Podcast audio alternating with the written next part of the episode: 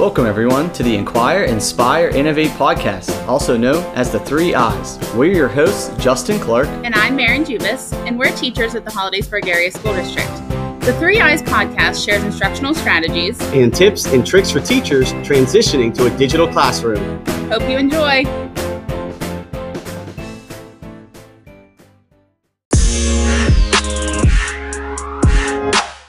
Welcome back, everyone, to Inquire, Inspire, Innovate.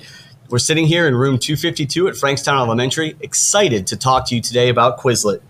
Exactly. So, what is Quizlet? Quizlet is a mobile and web based study tool that allows teachers to upload vocabulary and other material that they want their students to learn. Students can then study this through interactive activities on the go and use any device, which is really helpful for students on their phones, tablets, whatever works for them. How to access Quizlet? You can go to a, your web browser and type in www.quizlet, Q-U-I-Z-L-E-T.com. Right. So, how can you use Quizlet in the classroom? Well, you can upload study sets for any subject at any grade level. You can add pictures to your study set, which will help learners further understand the words that they're trying to master.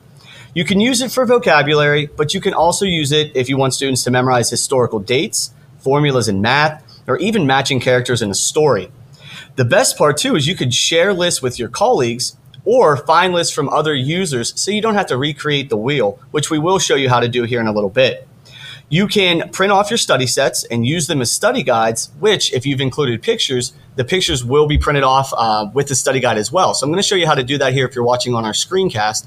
I'm going to open up, uh, you're looking at my Quizlet page. I'm going to open up one of my folders here and pull up a study set that I know does have pictures. And as you can see here, uh, if you're looking, you see some pictures that go with my words.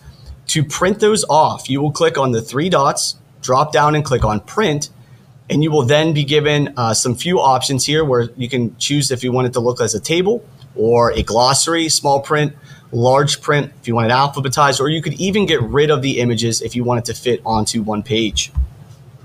Exactly. If you are going paperless, though, there are tons of interactive activities f- on here for Quizlet. If you're watching our screencast, you'll see all of these different icons on the top here. The first one, flashcards, simple flashcards using the computer.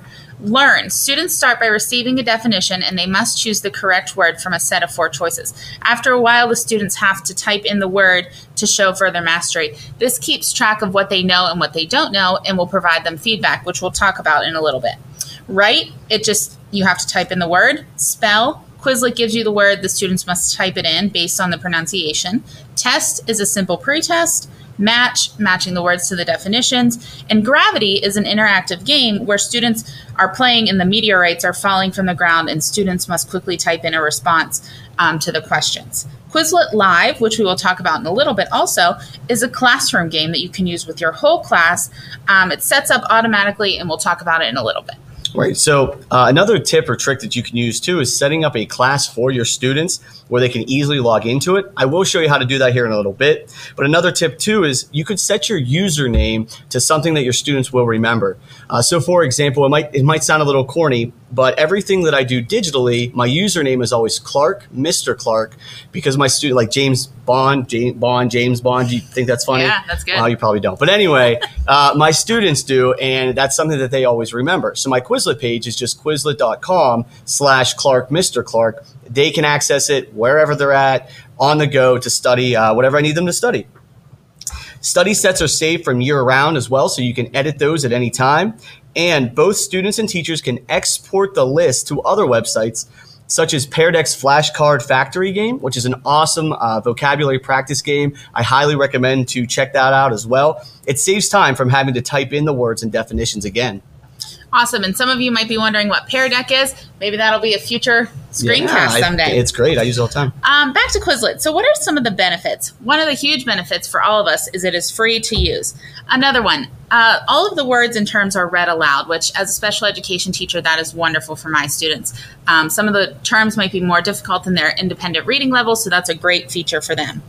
Also, it provides feedback to students through the interactive study tools. It keeps track of what the students are missing time after time and then provides extra practice for them where they need it. So now, as I mentioned before, we're going to show you how to set up classes on Quizlet. So if you're watching on our screencast, you'll just want to make sure you're on the Quizlet homepage. You will obviously need to set up an account first. Like uh, Ms. Juba said, it's free to set up. On the left-hand side, you're going to see your classes. I'm going to create a new class just for this screencast podcast purposes. So you click on create a class. You will type in your class name and then you can even give it a description. So if you teach different sections or different periods of a the same subject, you can sort of set it up how you would like. Something I recommend to do though is uncheck the allow other members to add sets and new members only because you don't want your students to add other students in or kind of be able to mess around with your study sets and that sort of thing. And then all you will simply do, hit create class. And from that point on, just give uh, share out the link, and your students will have access to your class and whatever you want them to study.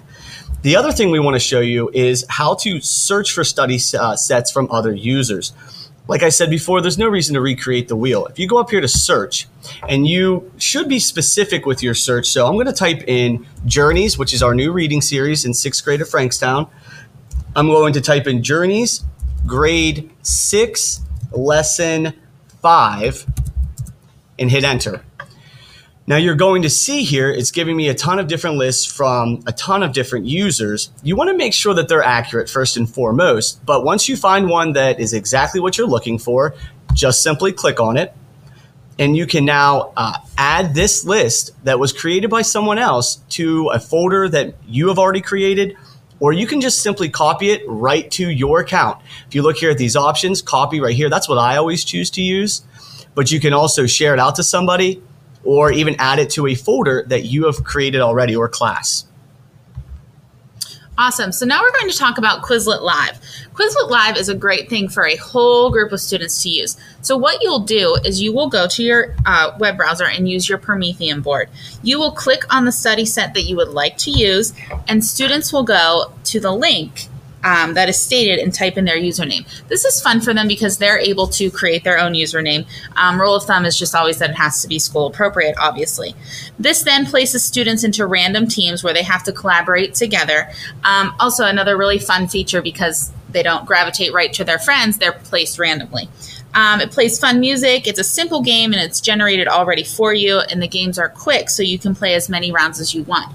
Those of you who um, are part of Frankstown Elementary, if you're listening, you might be um, remembering this as we start. We used this at one of our faculty meetings, and it promoted a lot of collaboration with us. So I hope that it's something you guys would try in your classroom sometime.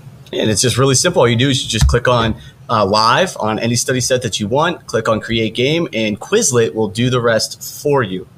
So that is all that we have today. Thank you so much for tuning in. Hopefully, you learned something uh, from today's podcast and screencast. One quick thing before we close, we want to give a quick shout out to our new hashtag for Frankstown. So, those of you on Twitter or any other social media, make sure you're using it. It is hashtag be kind, be incredible. Thanks for tuning in.